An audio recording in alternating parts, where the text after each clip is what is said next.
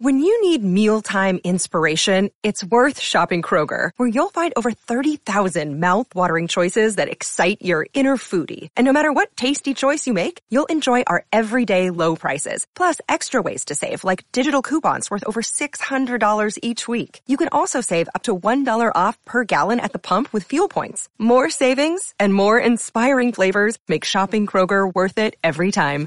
Kroger, fresh for everyone. Fuel restrictions apply. Buffer, and I'm excited, as always, when I review talk about or review a movie.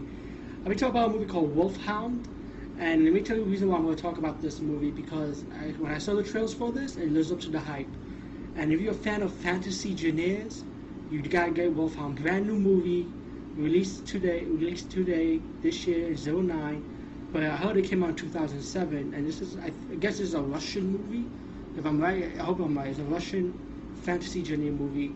And when I saw the trailers, the first thing I say is it's like Lord of the Rings, but with the Conan style to it. You know, say like how Conan movies are, with the sword and the macho-ness and the blood and. Pretty much, this movie is like a, a remake or somewhat like a, a homage, I would say, to Conan. And um, it's about a guy who goes out for revenge because of his family, his tribes slaughtered, massacred by this warlord. So he goes out to get revenge he was a slave, but he grew up.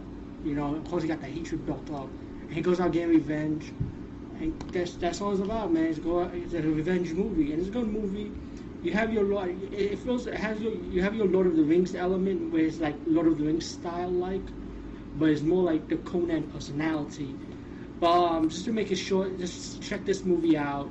You know, if you always want to see a brand new fantasy genre movie, well, this is it right here, Wolfhound. Check it out. Peace. Bye.